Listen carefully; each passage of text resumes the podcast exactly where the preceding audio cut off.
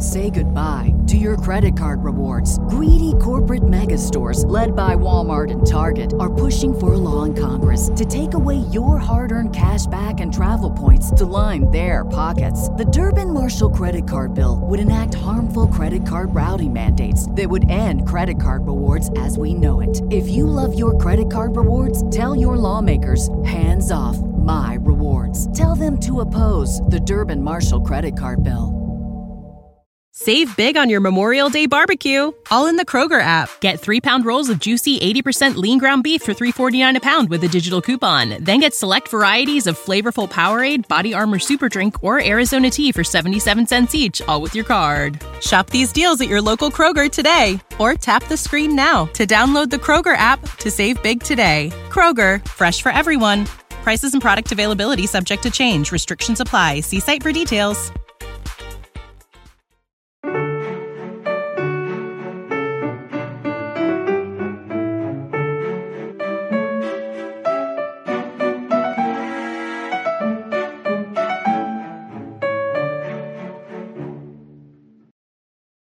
What's up, you guys? The first ever Fightful Feast. Sean Ross Sapp, Jimmy Van. You might know him, but you definitely know Chris Van Vliet. Chris Van Vliet joining us. And what a feast this is! It is a feast. this is my is. favorite foods here. There you go. Pizza, That's what you wanted, man. chicken. Specifically requested pizza, and, and Jimmy's like, "Well, what do you want, Sean? I didn't know that this fed like a small army." The pizza's almost as large as the table itself. Yeah, Yeah. we could we could have just propped up the pizza box on my tripod and kind of like gathered around Seriously. that and, and had a good time. But uh, you're here. We're in Las Vegas. Uh, Starcast, Double or Nothing. Uh, not to date this too much, but uh, Chris, you're here gaining interviews. You, you do some of the best in the business. I think. Absolutely. Thank you. Um, yeah, so I've done a bunch so far this weekend. I had Ryback uh, yesterday, MJF, Joey Janela, um, TJP, and trying to get some more. But uh, this this weekend's kind of like WrestleMania, where everyone is like available to do them, Sure, right. but also not available at all to do them. Yeah, that, that's what I was telling him. I was like, well, everybody's there, but scheduling can be very, very tough. It's the best and worst weekend to try to even make something like this happen. Yeah. Yeah. So I'm glad we were all able to make this happen. Absolutely. I contacted you like two weeks ago. Yeah. So I, I knew Chris Van Vliet's going to be in demand, probably. And the reason I wanted to meet you is because we're from the same area. Yeah. Uh, we were talking via email before this. We've gone to the same independent shows, the same independent promoters. I was throwing wrestling names at you that are not, I don't want to disrespect them, but they're not famous. Uh, and you knew them. Of course. I mentioned like JQ Public and Notorious TID, and you knew those guys. Yep. So I was like, I have to talk to this guy.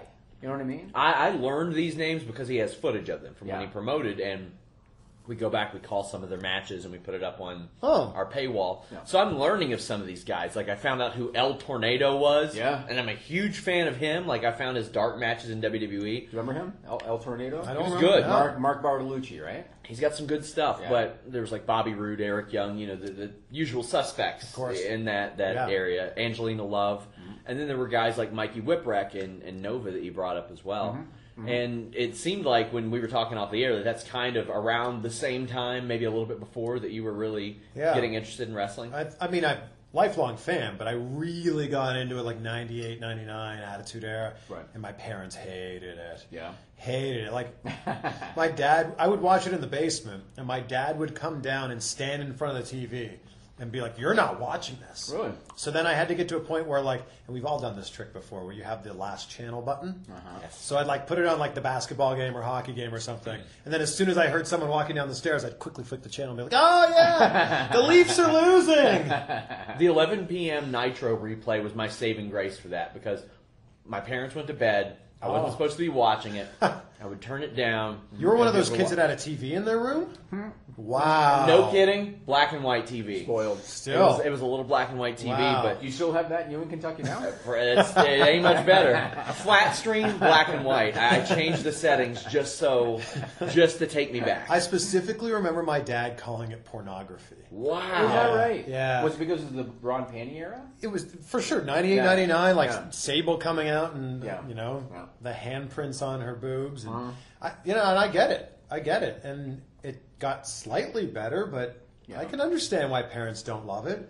and maybe that's what made me like it even more. Might have been. Did, did they ever come around now that you're you're doing so well? They're they're I think they accept it now. My parents won't watch matches Yeah. with me or certainly go to matches with me, but I kind of behind my parents' back uh, was in a backyard wrestling federation. No Yeah. way. Yeah, I would pack my bag with like knee pads and like all my wrestling gear and be like, I'm going to the gym. and then one day my mom like opened up the bag and was like, You don't need knee pads to go to a gym. And I'm like, Yep, Chris Sharp is a backyard wrestler. That was my name. That was your name, Chris Sharp? Chris Sharp. Were you doing that in Pickering, Ontario, Canada? I was doing that in Pickering, Ontario, Yeah. Canada, in my friend Greg's backyard. What was your finish? It was so ridiculous. I I got to hear it. I did a swanton bomb Uh-huh. that was set up by That's Incredible. Okay. Twisting Tombstone. Which I don't. When you're 16, 17 years old, you shouldn't be. The guy's already, you can pin him already. You shouldn't be doing tombstones anyway. So back then, I remember So like stupid. because Jerry Lynn did the cradle pile driver. Occasionally, somebody else in W or ECW would always just add the cradle to like the tombstone. Did you ever have to modify it, make it your own, or were you just like I was just like rocking with this? glad I wasn't breaking anybody's neck. That's a good point. yeah, it was. We were on Jonovision. Do you remember that show? It was a, Yes, I a do. CBC talk show. Yes, a yes. national show. I'm 17 years old. Yes. I have frosted blonde tips, and I was on there talking about my backyard wrestling federation, the HCW. Really? Really? Oh, yeah. Did you want to be a wrestler? I did. I wanted to be a wrestler, but that was my dream. Until when? Uh, I went to wrestling school when I was 20. What school did you go to? I went to Squared Circle in Toronto. Yeah, An- yeah, Angelina yeah. Love was there Oh, at the nice. time. Uh, Tracy God, Brooks I was there at the time. This. We know all the same people. Do you remember James Champagne? Yes, and who was tra- who was the trainer? Um, El Fuego, Rob Fuego. Yes. He was the main trainer. Yes. But Chris Chambers and Ash, Yes. Ashley Six, as people might know him. Uh, and Chris Chambers has a promotion in Toronto now. Yep. Called Super Kick, I think. and he's crushing it. Yes, So yes. that I was there with them. How do I not know you? That's a great we know, question. We know a lot of the same people. Yeah. That's crazy. So I was going there for a couple months, and uh, I was at Wilfrid Laurier University studying communications at the time, and it was like about an hour drive to go to wrestling school. And it's Tuesday night, Thursday night, all day Saturday and Sunday, Right. and it was two hundred and fifty dollars a month. Right. And when you were in college. Two hundred and fifty dollars buys a lot of beer, Yeah. like a lot of beer. Plus all that driving and stuff. Yeah. And you know, when you're in college, wrestling school is fun, Yeah. but also like I was having fun drinking and going out and Yeah. having all kinds of fun in school. I met a guy. My uh, uh, I met a guy who was at um, Waterloo University, which was just down the street from where I was going to school at Laurier. And uh, he, he goes, uh, "There's a wrestler guy on my floor. You should talk to him." So I went to like some party at their dorm. It, it ended up being Cody Steele, who became Cody Deaner. Uh, I also booked him when he was starting out. Cody Steele, and uh, Mm-hmm. he, was, he had like this edge gimmick at the time almost. And he was going to some wrestling show that weekend, and I'm like, "Can I come with you? Can I come?" And he's like, uh, "The car's full, man. So, sorry." No way. Because he was going with like fellow wrestlers, and here Yeah. I was, at just this like He crazy no fan. sold you. Oh, he no sold me. Have you interviewed him since? No, I- Good. I, no. I mean, we interviewed him a few weeks I love ago. Cody. but- He's yeah, great. Cody's he's all right. Such a good guy. Yeah, he is. He is. No, it was just he was like, what, like no, like I'm riding with wrestlers. You can't just come as a fan. And I think he probably wouldn't even remember this. So I was I was talking to I think it was Kevin Thorne about how like my childhood was crushed when I got a text from Gangrel that said LMAO with a smiley emoji. I was like, what, man, and Kevin Thorne was like, you know who's a bad one? Bob Holly. Bob Holly is a habitual emoji sender, and I went Really? back. I went back through my DMs, and one time Bob Holly like called me out on a story. Mm-hmm. He's like, "Shitty story, Sean," and then I was like, "Okay, I'll, I'll run a correction." He's like, "Thanks, motherfucker," with a smiley face, but it like wasn't that- just a smiley like face. texts with an accent. Yeah, and it had the rosy cheeks on it. Oh, of course. Yes. Wow. Like he he is a habitual emoji sender. So you get these guys like Gangrel and Hardcore Holly. These guys are these brutes and they're softies. They're really nice guys. How often do you encounter that? Because I mean, you're oftentimes you're traveling to these people's homes. You're, Yeah. you're in their environment. Yeah, and that's actually a fairly recent thing. I was usually just getting um, wrestlers when they came to town to promote something. Mm-hmm. Then I was like, you know what? If I can go out of my way and get one of these interviews and it'll, you know, be viewed by a lot of people, why not? Right. Everyone's nice. Yeah. Honestly, everyone in this industry is so nice because for the most part, most of us start out as fans. There's definitely like we're in a completely new era of media now, and uh, it's interesting when you walk up with just a small camera and like a microphone attached to it or something like that. it doesn't have the same cachet as a big TV camera that's on your Mm-hmm. On your shoulder, shoulder. right? And that's that stigma's starting to slowly go away. Yeah, like I think a lot of guys get it now. I think a lot of them do, right? yeah, and, but that's the thing. Like, I think that I, uh, if someone introduces me as a YouTuber, it's like, oh, that's that's nice kid. That's great. Mm. Yeah. But then when I say, actually, I'm a, I'm a journalist, I host a TV show in Florida, and I have this YouTube channel mm-hmm. with a bunch of subscribers, it's like, oh, really? Mm-hmm. And I, oh, who have you interviewed recently? I'm like, oh, you know, The Rock, John Cena, mm-hmm. Cody Rhodes, Couple people. Tony Khan. You know, like, oh, wow. Then they take you seriously. then they take you seriously. Or in the best case scenario, they've seen one of your, one of your interviews, Yeah. Right. And then you're like, well, now I'm in. Right. And now it's getting to the point where it's hard to find people who haven't seen your interviews. I mean, they, Yeah. That's They- that's such a blessing. Yeah. There's stuff, and I mean, there are several people that we've interviewed that other outlets have interviewed that it doesn't pick up the same interest via audio as it mm-hmm. does when you're sitting there right next to the person with a different background. I saw you mention that about the Justin Roberts interview. You were like, "I like this environment. Yeah. I like this." Mm-hmm. How how much does that play a role? in I don't. I think too many people in the in the wrestling world that aren't wrestlers are trying to put themselves over. Mm-hmm. And if you're a wrestler, that makes perfect sense. If you're a, a YouTuber or a podcast person, let the content put you over. Mm-hmm. Yeah. So I'm not going to put a big banner up behind me, like you know, telling everyone who I am. It's like the content should should speak volumes. Yeah. And if you happen to like me from there. That's fantastic. Mm-hmm. I didn't go into this idea of being like I'm going to be a YouTuber. Yeah. I went into it because I liked interviewing wrestlers. Right. I actually was interviewing wrestlers because they'd be coming to town, promoting Raw, SmackDown, whatever. Right. And I would do an interview with them with the TV station. We'd air 20 seconds of a soundbite, which is what you do in TV. But then we'd have 15, 20 minutes of an interview where I was asking questions I wanted to legitimately Yeah. know the answer to. and I'm like, well, no one's going to see this now. Yeah.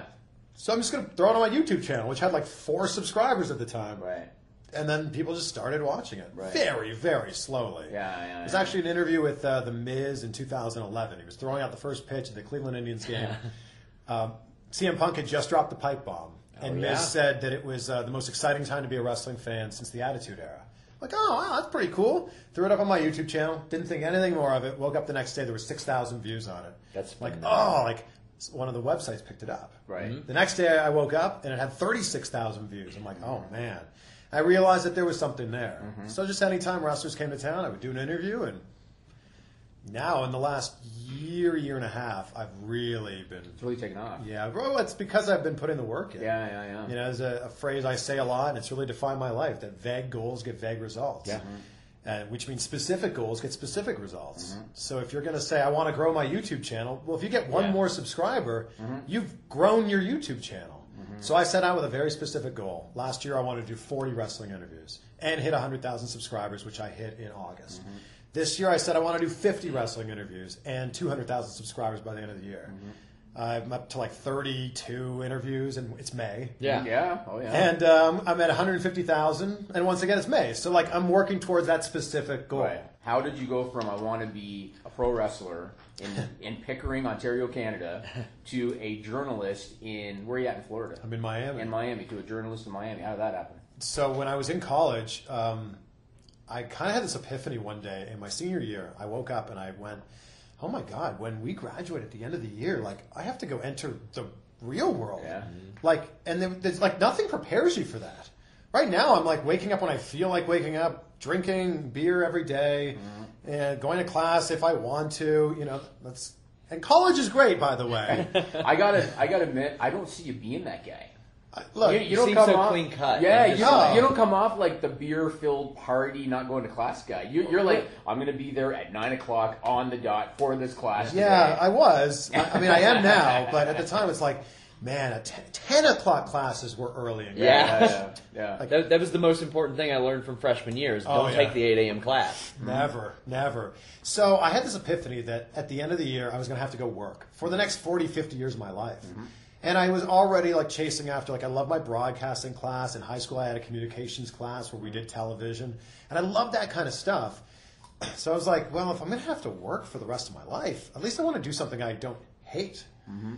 Like, loving it would be amazing, but the bare minimum is I don't want to hate my job. Right. And we all have friends like that who mm-hmm. absolutely hate Sundays because Monday's the next day. Yeah. So I reached out to every radio station in town and every TV station in town and said, hey, here's who I am. I'm super passionate about broadcasting. I just want to come in and see how it's done in the real world. And there was a Rogers Community Television, Community 10. and everybody uh, there is a volunteer, Yeah. Oh, from okay. running the cameras to VTR to being a floor director to everything. Mm-hmm. So I was in there like doing some sort of stuff behind the scenes. A TV station said, "Yeah, you can be on our street team, hand out like stickers at events and stuff like that." And then 570 News, a radio station that was affiliated with 680 News, Mm-hmm. the big radio station in Toronto, said, "Well, we don't take on volunteers, but how would you like a job?" Wow. I'm like, That's fantastic. Okay. They're like, you'll be a board operator. You push the buttons on the board. Um, it only pays eight dollars an hour. I'm like, well, it's eight dollars more than I thought I was going to be making. so here I am in college. I already have two volunteer jobs and a paying job for eight dollars an hour. From there, I was like, I got to line up an internship. I uh, basically begged my way into getting an internship in Peterborough, Ontario. Uh-huh. CHEX TV. Home of Bobby Roode. No, okay. That's right. Yeah. Home of Bobby Roode. Yeah. I uh, I emailed them and I said uh, I'm interested in coming by for an interview. I'm going to be in Peterborough next week. Uh, it's it's spring break for me, which was a total lie. I wasn't going to actually be in Peterborough because nobody goes there on purpose. Nothing wrong with Peterborough. It's just it was an hour drive. They drive through it to get somewhere else. Yeah, basically, so like cottage 401. country, yeah. that's right. So uh, he's like, well, if you're going to be here next Thursday, you might as well come by. See you at 10. And he said, we don't take um, on interns that aren't affiliated with school program, but your resume like seems like you're a real go-getter. Um, I- I'd love to bring you on as an intern. And I kind of like, I talked my way into that internship. And when I was an intern there, like two weeks in, I was following reporters and watching them report. And then two weeks in, my assignment planner said, here's your story for the day. And I said, "Oh, cool! Like, which reporter am I going out with?" He goes, "You're going out with Terry, but this is your story today. You're going to be on the six o'clock news." Wow. And it was my uh, twenty first, twenty second birthday. Mm-hmm. Uh, w- w- that was May nineteenth, two thousand five. I was on TV for the first time, mm-hmm. and it just kind of snowballed from there. And I just kept chasing after things. I kind of talked my way into, into an interview in Vancouver to host a show called 969 on MTV2 mm-hmm. in Canada. Same thing. I was like, oh, I'm going to be in Vancouver next week. You should uh, you should have me in for an interview. And Vancouver's like a five hour flight. Yeah. And they're like, well, if you're going to be here, and that's how I got that job. So it was Peterborough to Vancouver to Toronto, uh, then into Cleveland, and now Miami. Just you know, all driven by the idea of I don't want to hate my job. Right. Are you saying you LeBron James it? You left Cleveland for Miami? you did. They, they can't hold on to anybody. It was a straight up trade because LeBron came Yes. back to Cleveland, and I went to Miami. You were one of the draft picks. That's right. It was deal. one for one. Yeah, Yeah, yeah. I, I don't know who got the better end of the deal. Yeah. so let me ask you this question. So uh, when you were doing the interview with Justin Roberts, one thing I found interesting, and I don't want to necessarily put you on the spot, but you said that your dream was work for WWE. I have my own story, which maybe I'll tell you off the air. Uh, but your dream was to work for WWE, and then you listened to his book. yeah. Has your opinion changed? Yeah, for sure. And we didn't really get into it a lot in the interview with Justin. Yeah. But I mean, Justin talks about how you're like super micromanaged in Yep. WWE, and you know, I'm sure lots of people have different stories about WWE. But I just interviewed Dasha Fuentes last week, Yep. who is bubbling over with personality, mm-hmm. and you know her on TV as the Dasha bot. Mm-hmm. You know, like super robotic and flat with her questions. And I'm like, if they could turn someone like that, Right. like she has more personality than anyone I've ever met. Right. If they could turn someone like that into, you know, an emotionless interviewer. Like, what, what what's this whole What process? happen? That was, that was the you talk realize of it- our group chat. Uh, it- Yeah. on this, we were like, "What? How was that Dasha? Like, we we couldn't quite understand it." It- She's the best. yeah, and she was she was phenomenal. So I think for me, it's like WWE was always the goal. First, obviously, as a wrestler. Then I wanted to be a ring announcer. I applied many, many times. Really? Um, this was when I was still living in Canada, and, and I remember getting an email back from them, and they went, "Do you have a visa to work here?" And I'm like, "No, but I can get one." Which is, you can't just get a visa like that. Like it's quite a lot of process, Yeah, a long yeah. process. So his, just his opinion and, and, and his experience did change things for me a little Yeah. bit. And it's unfortunate that a lot of people leave WWE and don't have great things to say about it.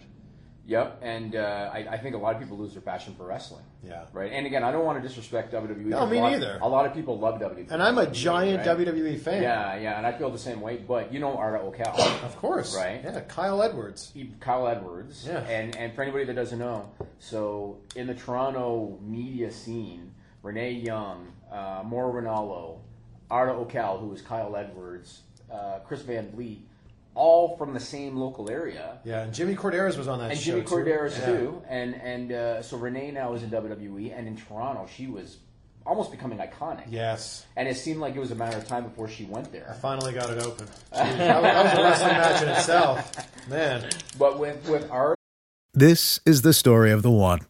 As a maintenance engineer, he hears things differently. To the untrained ear, everything on his shop floor might sound fine, but he can hear gears grinding or a belt slipping. So he steps in to fix the problem at hand before it gets out of hand. And he knows Grainger's got the right product he needs to get the job done, which is music to his ears. Call, clickgrainger.com, or just stop by. Grainger, for the ones who get it done. uh, he's he works for uh, Madison Square Garden now. Yeah, Right. and he's doing a lot of like live event, like gaming stuff. Right. right. Yeah, it was actually. I had a bunch of conversations with Arda because Mm-hmm. I knew him in Toronto, and uh, he was like, "Look, man, you've always talked about WWE. You should finally just reach out to them and have your own experience with them." Right.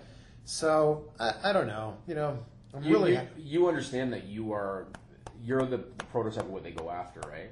yeah, I, I was I was looking I'm at that. and I was losing. like, man, the struggle continues. Jeez. Uh, yes, I've heard that. Yeah, they Um, will come calling if that's if that's your interest. I don't know. I don't, have they? Have, have any companies? Because I mean, we've seen people who do something at least similar to you, like Alicia Atout, like she does Right. Ambi, and she's been on Impact and AEW. I, I, I think Alicia really chased after that, though. Yeah. and I don't know her that well, even Right. though she is also from the Yep. same Toronto circle. Yep. Uh, but I think Alicia really chased after those opportunities. Um, I mean, I've I've uh, I've chatted with WWE. Um, I they just don't have anything available right now. Mm-hmm. Right. I would ideally like to be in the Sam Roberts, Rosenberg type of Okay, position. If. I could be a panelist, getting that heat. I, I, I don't want to get heat. Yeah, but That's the thing. I'm Sam's like, getting heat. Yeah, I'm like, man, I, I wonder how that would work because Sam is a bit of a heat magnet outside of WWE, but his interviews are fantastic. They are, yeah. And Rosenberg's were too, but they would often say things that would conjure up heat. You're not like that. I don't see No, you. You don't not argue at with all. people. None of that. I always question how much of that was a work. oh, what? Like when The- Sam Roberts is ripping Bianca Oh, that Belair. that for sure That's is. gotta be. It's got to be. Yeah, right? it I don't think there's anything that happens in WWE that happens without someone's approval. Right. So right. I think when he did that, it was like, let's make him a heel. A Why heel not? commentator. Everybody hates him already. It's but the- he's the- got, but I mean, got work outside the character. company. That's what doesn't make sense. But WWE goes when you're within our walls, Right. you're our character. Right. Yeah. So I look, I don't know. I, I really enjoy what I'm doing right now. Yeah. I've got a TV show. I have my own fishing company, Okay, I want- let's talk about that. Tell us about that. and then I've got the YouTube channel. So, uh, you, so you, you might be familiar with the St. Lawrence River coming course, from back home. yeah. So I have a cottage on the St. Lawrence. Wow, some of the Yeah. best smallmouth bass fishing in Yeah. the world. So, Are you inviting me up there? I mean, if he, he Wow. jokes about it sometimes. Yeah. I, I he jokes about it. I have an smallmouth island. fishing there is so good. So, did your love of that come from back home, or Yes. because you're in Miami, obviously, where there's water? Yeah, but I, I'm strictly freshwater bass fisherman. Okay. Yeah, so I no, I've been fishing bass tournaments since I was 14 years old. Okay. Yeah, and uh, if you're familiar with Ontario, in the Kawartha Lakes. Yeah. It's like Sturgeon Lake and Scugog were some of the big ones. Cameron, I fish Rice Lake, uh, and I was just bass fishing all throughout my like 14 till probably 22 ish, 23 ish, every single summer. like Okay, was okay. every single weekend. And uh, my bass fishing partner was like, "Hey, well, I'm going to buy some tungsten fishing weights." Going to the beer, by the way? Oh, you're still Uh, yeah, I'm still working. You're still I'm talking too much. Yeah. All right. He said, I'm going to buy some new tungsten fishing weights. And for someone who doesn't know anything about fishing, if you're fishing with like a plastic craw or plastic worm, they float because they're made of plastic. Right. Mhm. So you need something to sink them down. Usually a lead weight. Right. Lead's not very good for the environment. Yeah. Lead's also very big. Tungsten's dense and better for the environment. So he's like, I'm going to buy these tungsten fishing weights. Um, they're really inexpensive, but I think that they're, because they're so inexpensive, I think we could start a company. And we started running some numbers and looking at things, and next thing you know, we had a company Really? and it's called Woo Tungsten. Partly because of my love of pro wrestling, Yeah. Yeah. but also because when you catch a giant bass, you're like, Woo! So how's it doing? Is it doing well? yeah, it's doing great, like really well. We've grown mainly through Instagram marketing and Awesome. Facebook. From zero to 130,000 followers on Instagram amazing. in Awesome. two years. Yeah. So explain the business. So you sell fishing supplies? Yeah, tungsten fishing weights, Okay, which it. is like an accessory. Right. And we sell like rod wraps and lure wraps, like other things like that. But yeah, it's basically just, you know, terminal tackle. Do you have brick and mortar as well? We do not. Okay, it's all online. It's all e-commerce. Oh, okay. Yeah. Good for you, man. Um, How did you feel when you were able to get Cena, who is typically off limits to online oh interviews? yeah, that was uh, that was a really really special thing. Yeah. And the story behind that is it was actually Tyler Perry that made that interview happen. That's amazing. So I've interviewed Tyler Perry many, many times. He's been so incredibly kind to me, and actually, you know, Tyler's really motivated me to kind of take the next step in my career. Tyler got us Cody Deaner. Wow, such a good guy. but I've been uh, Tyler. I, I I first did an interview with him like four ish, five ish years ago, and after the interview, um, I saw him the next day on the red carpet. This is for Teenage Mutant Ninja Turtles two, the one that Sheamus is in. Okay. Yeah. So I saw him on the red carpet, and he knew my name, knew how to pronounce my name, knew that I wore fun socks, and I'm like, Yeah. what? I'm like, I, I, I, how do you even know how to say my name? He's like, I do research on the people that I think are good, and I'm like, Ah, very nice. all right. So we did our interview, and then I watched him do the rest of his interviews on the red carpet, and I followed him off. I said, Tyler, you just blew my mind. He's like, what do you mean? Why? And I'm like, because you like, how do you know about me? He's like, we'll be in touch, and I'm like, It's fantastic. Okay. So uh, he was he's casting this TV show with a TV reporter character, and he said that when I walked into the room for the interview for Teenage Mutant Ninja Turtles 2, it was like the character he had written came to life. And I was like, oh my God. So my agent's like, he wants you to read for this role. It's in Atlanta in three weeks. It's two days of filming, and he's going to pay you like a substantial amount. Yeah. Okay, sure. She's like, uh, he asked if it'd be okay if uh, if I gave uh, his, your number to him. I'm like, yeah, yeah, that's that's okay, sure. And then he like texted me, and my work actually wouldn't let me do it. No way. Wow. Yeah, which is crazy because the TV show I was on in Cleveland was like, yeah, more, you know, better for us. Yeah, Our yeah, person's yeah, out there promoting the station. Yeah. Yeah, my station just wasn't that interested in it. And I'm like, I, how am I going to tell Tyler Perry that like I'm not allowed to do his TV show? Right. You basically found me, and now I can't do it. One thing led to another. We still kept in touch, and I think when I saw him for uh, I was Madea Funeral movie, movie came out earlier this year. I finished the interview and I texted him and said, "Thanks, you're always so kind to me. I really appreciate it." And he goes, "You're you're so much better than just doing local news." It's like I just see bigger things for you, and I'm like, "Oh, I really love my job. Like I'm I'm I'm having a good time doing it." Yeah. And he goes, I just think that, you know, there's bigger things you could be doing if you want to do them. I said, well, I got this YouTube channel. And I sent him a link. He's like, oh my God, that thing's huge. He's like, would you ever want to do an interview with John Cena? and I'm like, I mean, Uh, no. Don't twist my arm or anything, but I remember it distinctly. I was boarding an airplane, and I said, "Of course, I'd want to do an interview with him." And I didn't hear back from him for like five minutes, and then he te- texted me a screenshot of him with John texting with John Cena, and it was it was John going, uh, "Yeah, I've seen his stuff before. I'll be in uh, New York for WrestleMania. Tell him to reach out to me." amazing. Followed by Tyler going, "I just gave John your number. He'll text me." and then I see a little bloop, and it's John Cena going, "Hey Chris, this is John, a mutual friend. Had really nice things to say about you. This is my number. Let's set something up in New York." I was like, "Oh my god! Like I think this is actually going to happen." Good for you, man. And he goes, "Don't uh, make sure to follow up with me. Um, don't feel like you're annoying me. I, I get forgetful sometimes." Right. Okay, so I followed up with him, and he's like, "Yep, tomorrow at this specific gym, this specific time," and that's when we did the interview. And he walks up and he goes, "I've got ten minutes." Right. Okay, great. So we did the interview. About the ten minute mark, I'm like, "I want to be super respectful of your time. Yeah. Thank you so much." He reaches into his pocket, pulls out his phone, and goes, "You, you still got more time." Yeah. Wow! And then he did that again. Like it was like a 25 Yeah, minute interview. yeah. A brutally honest interview. Yeah. Yes. I mean, as honest as we've ever seen Cena. Ever. Yeah. Yeah. Yeah. I mean, to the point, you, I mean, quite frankly, we don't hear him cursing a lot either. Right. That was a surprising uh-huh. aspect of that to me. And when he was, I, I don't remember the exact terms, but talked about turning chicken shit into chicken salad, I was like, okay, he's very aware. Whereas sometimes you, you think that maybe he isn't as aware. But Yeah. what what do you contribute that to, or attribute that to? Do you think maybe it's the time off that's led to him thinking that? I what vibe did you get? I think part of it was the fact that we both had Tyler Perry in common. Yeah. I think that that helped. Like, oh, it's a friend of a friend now. Like, Yeah. And I think that if Tyler was putting in that good word for me, I think that he felt like I can a do this interview and b maybe speak more openly than I normally would. Right. I also think that he's. If you watch that interview again, he's looking at his career in the rearview mirror. Agreed. And I think that he can look back and go, I had some great times. I mm-hmm. learned, you know, this and I learned this, and now I want to do this. And I felt like it was a really interesting, almost legacy interview. It mm-hmm. was, and Yeah. guys like that are often very careful about how their words will be disseminated. Mm-hmm. They don't want you to take anything out of context, and just so much of that was just. I, I was just shocked. It's it's a Cena that we have not seen. God damn, that we haven't seen. that we haven't seen before.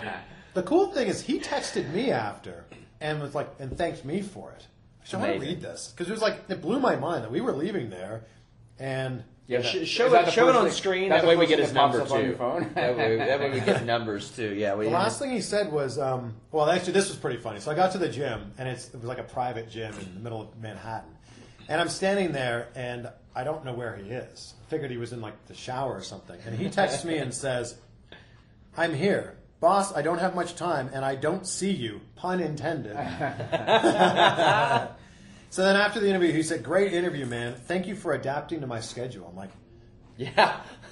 Mm-hmm. Okay, like, you're, you're welcome, John Cena. Yeah. Yeah. So I mean, we talk about schedules. How often do you travel to a place and interview falls through? Does that ever happen? It doesn't happen often because I'm traveling somewhere with the full intention that I'm going there just to get this interview. Yeah. A lot of times it's driving. I live in South Florida, so uh, Orlando's about a three-ish hour drive away. Tampa's a four-hour drive away. When I went to Jacksonville with Tony, it's a five-ish hour drive away. One way, right? Yeah, one And way. you did that just straight, just five hours, did the interview, five back, just like that. That's right. Yeah. Because I knew I had to get it up quickly. Mm-hmm. Yeah, and I was actually editing it in the car. This is all the stuff people don't see. Mm-hmm. Like I think a lot of people see my interviews on YouTube and just think like, "Oh, this guy just hangs out with wrestlers all day." I've got a lot of other stuff going Yeah. on. I just love wrestling. Yeah, yeah, yeah. So I'll, I'll edit the interviews as I'm driving, and Right. like the That's that's that's safe. Uh, someone else, someone else is driving. Okay, I have a Tesla. It drives itself. Sometimes, sometimes it's uh, the person you're interviewing driving you. I saw Rhino driving you. Oh, what yeah. a nice guy. Yeah. He picked me up from the airport. too. Another brutally honest guy. Yes. Who is under WWE contract, told you the amount more, well, vaguely the amount more, and basically laid out a plan, which what sounds like he wants to be the Indies' next PCO. He's like, I'm going to lose 30 pounds. I'm going to wrestle really hard for three years, Yep. and then I'm going to wind it down. wants to put people over and find new talent. It's amazing. Good for him. So Rhino called me up specifically and said, "I'm uh, I'm not renewing my WWE contract, and I want to do an interview now before word gets out. Otherwise, Yeah. I want to get the truth out there." Mm-hmm. And he goes, "I know you're the right guy to do it." I'm like, That's outstanding. "Thank Yeah, you, wow, for sure, yeah. It was a Saturday, and I go, uh, "What's your schedule look like?" He's like, "Oh, I'm just here at the marina because he runs a marina now. runs a marina." I said, "What about Monday? I could fly into Detroit, Mm-hmm. be there for like six hours, and then I would fly back that same night." And he's like, "Yeah, sure." So I went into work, uh, saw saw the schedule, and it worked with my work schedule. I took the day off, and made it happen. Good for you, man. Yeah, and, and you guys saw, you know, he put it all out there. Yeah, he was he was very. I mean, these guys in WWE who are getting these gigantic offers and still Yeah. turning them down. That, that's kind of amazing. I mean, and he he wasn't wrong. Like right before that, the revival news had dropped, mm-hmm. and when we found out that info, we were just trying to fish out who Jr. was talking about. He said there was a five hundred thousand dollar man who was in his early 30s, not on TV, and got offered a half a million dollars and stayed. And we were just trying to figure that out, and we got the revival news fishing for that. And then shortly after that, the Rhino stuff drops, and it's like, man, all this money's being thrown around. Tye Dillinger too. Tye Dillinger was offered a ton of money, and these guys are still passing it up. And not just that, they're going on the record about Yeah. some of the, the, the issues, even when they're happy with the company. Mm-hmm. They're still going on the record about issues. It really is a time in media we haven't seen before in wrestling. It, it's a fascinating time, and I don't ever go into these interviews looking for a scoop. I'm not trying to make a clickbait title. Um, you know, and if they say something interesting, of course I'll make my title something you'll want to click on. But I don't go into this going, "All right, like Rhino shoots hard at the marina. yeah. I noticed that you don't do clips either. Because some people No. will want to pull the clips out. You just do one full thing. And the reason I don't do clips, and there's you know, there's all kinds of different theories on what works on YouTube and Yeah. what doesn't. The reason I don't do clips is because I don't want one clip from my interview to get 200,000 views and another clip get 4,000 views. Right. I'm just going to throw it all out there, and Right. you take of it what you want to take out of it. Right. And that's just kind of been my, my way of doing it. I don't want to tell you what's interesting. Right. I don't want to, you know, clip three or four minutes out of it and tell you that this is more important than another three or four minutes. I want to put it all up there. I don't edit anything out. Right, I didn't edit out when Cody Rhodes was looking for his cell phone in our interview last week. He lost his cell phone during the interview, and we, we searched for it for like two minutes. It's a, it's you know it's humans being humans. Yeah, for sure. And yeah. we're all humans. Absolutely. Yeah. What made you start putting a clip of your interview before your video intro? That's a fantastic idea. Is that is that keeping people on for the ten seconds or whatever it is? No, it had nothing to do with an algorithm Oh, or anything okay, like okay. that. It's it's the TV thing. It's that's a tease, right? Right, right, right. And I don't. I when I did it the first time, I actually don't remember what interview it was. I'll have to go back and check this. It was just to like hook people because before I was starting with my logo Mm-hmm. and then into like the the warm up chat, then into the first question, and then into the conversation. This way, if I show you something in the first ten seconds that's really like interesting, you'll go, "Well, now I got to see why he said that." thing." Right, right, right. And that's the whole reason. Right. That's cool. Yeah. So, what is your career objective now? Do you want to do the wrestling thing full time? Do you want to try to make it full time? I think that I want to keep putting a lot more effort into the wrestling thing. Yeah. Because it is very rewarding. Yeah. The more you put into it, the more you get out of it. That's For just, sure. you know, with anything in life.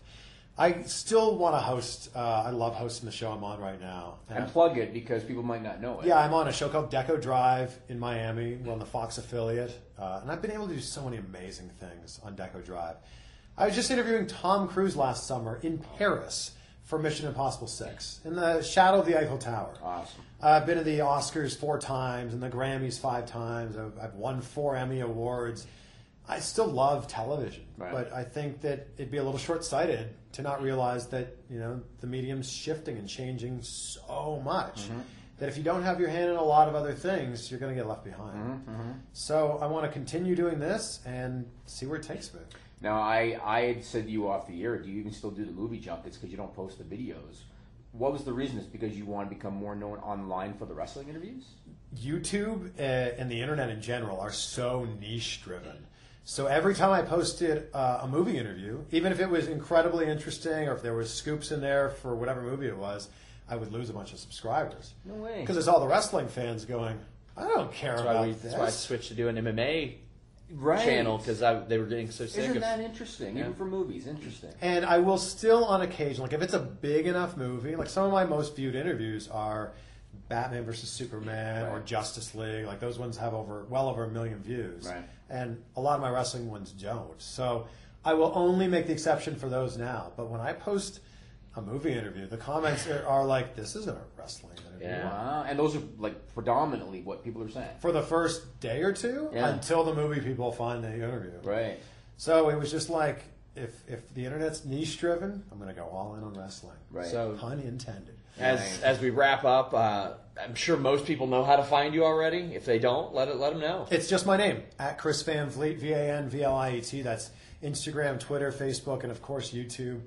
Uh, I'd love if you've ever watched one of my videos. I'd love if you subscribe. That'd be great. Well, we want to thank you for joining us. It was a lot of fun. Uh, Jimmy and I both admire your work. We think you, you do Absolutely. just such a great job. Likewise. I consider you the best in that in, in your niche in terms Wow. of one-on-one And- interviews. I consider you the best Yeah. in the niche for sure. And I think a lot of guys. I think the reason that, that you're doing so well, aside from the work ethic, is because no ego. You know what I mean? You're a humble guy. I You're think not that about goes- yourself. I think that You're- goes a long way. Yeah, you know? it's, it's the talent. Yeah, I, I always want to put them over. You know? Especially when Margot Robbie's hitting on you. you you know, but you you kept your ego in check on that stuff. I, I respect that. Oh, Not interested. Margot, who? Uh, I, I, I, I'll end on this. I think the biggest thing that I keep in mind is I realize nobody is clicking on one of my videos to see me talk.